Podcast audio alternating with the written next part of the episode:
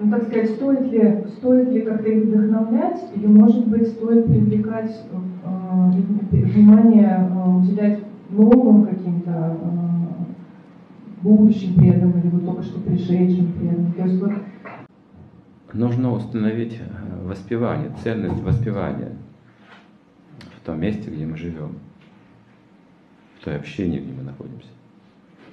То есть вопрос прямой не в этом даже, а в том, что какие ценности установлены здесь. Преданные становятся грустными, теряющими энтузиазм, скорее всего, потому что ссорятся. Ссорятся, потому что не согласны с системой управления, как правило. С менеджментом, который вот отношения вот меняет. Становятся какие-то отношения формальные, бюрократические, какие-то правила выдвигаются перед личностью постоянно, требования выдвигаются, оценки потом даются каждому, кто какой.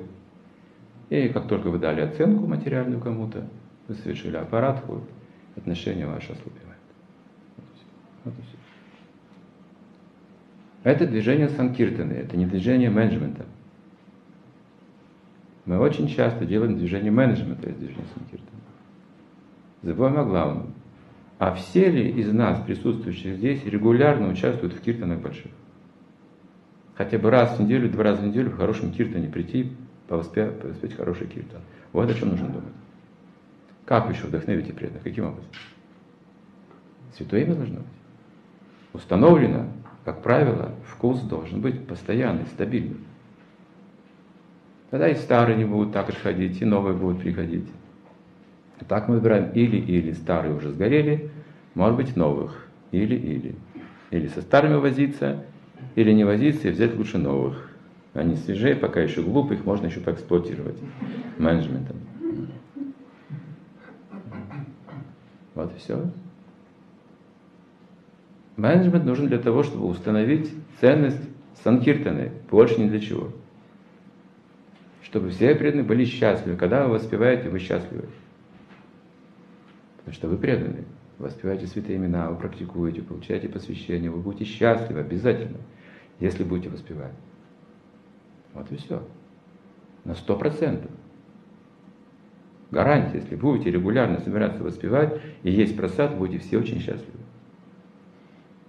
Как только вы будете давать оценки друг другу, все развалится.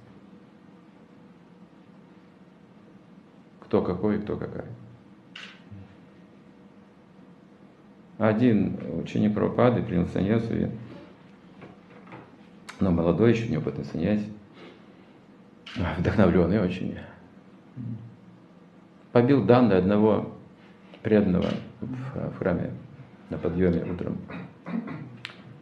Неинициированный бхакта, не хотел вставать, стал огрызаться, спорить с саньяси. Ну, Данды вот так отлупил, что синяки там остались, побои. В общем, дело было серьезно, если бы он заявил в полицию, там точно был бы какой-то судебный процесс. То есть очень беспокойны были преданные этим поведением, что это эксцесс в храме. И Пропад приехал туда. Э, я слышал это в записи беседы.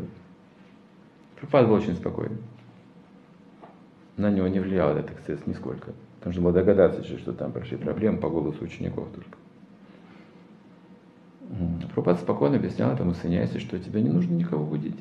Тот объяснял, почему он побил его, почему он был такой дерзкий, он такой был наглый, он еще молодой, и вот он не встает, ему приказывает саньяси, он живет в храме, он должен подниматься на Мангаларате.